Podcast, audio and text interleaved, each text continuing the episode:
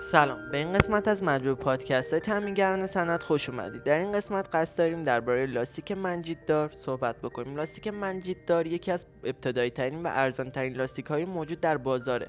لاستیک یکی از قدیمی ترین اختراعات بشر و ترین این اختراعات می باشد تمام لاستیک ها قادر به تحمل حرارت 150 درجه سانتیگراد می باشد لاستیک های بسیار انعطاف پذیر می باشند به منظور حفظ استحکام بیشتر این محصول کتان و نخهای الف مصنوعی که بسیاری آنها را با نامهای منجید می‌شناسند در ساختار لاستیک به کار می‌روند. به همین دلیل به این محصول لاستیک منجیددار می‌گویند. لاستیک منجیددار دارای ویژگی های بسیار زیادی می باشد اما ویژگی هایی که سبب می شود تا این محصول در صنعت مورد استفاده قرار گیرد عبارتند از تحمل حرارت تا 150 درجه سانتیگراد هدایت و انتقال حرارتی بسیار کم مقاومت در برابر اشعه های مخرب مقاومت در برابر جریان الکتریسیته انطاف بسیار مناسب مقاوم در برابر کشش و سایش و دهها ویژگی دیگه.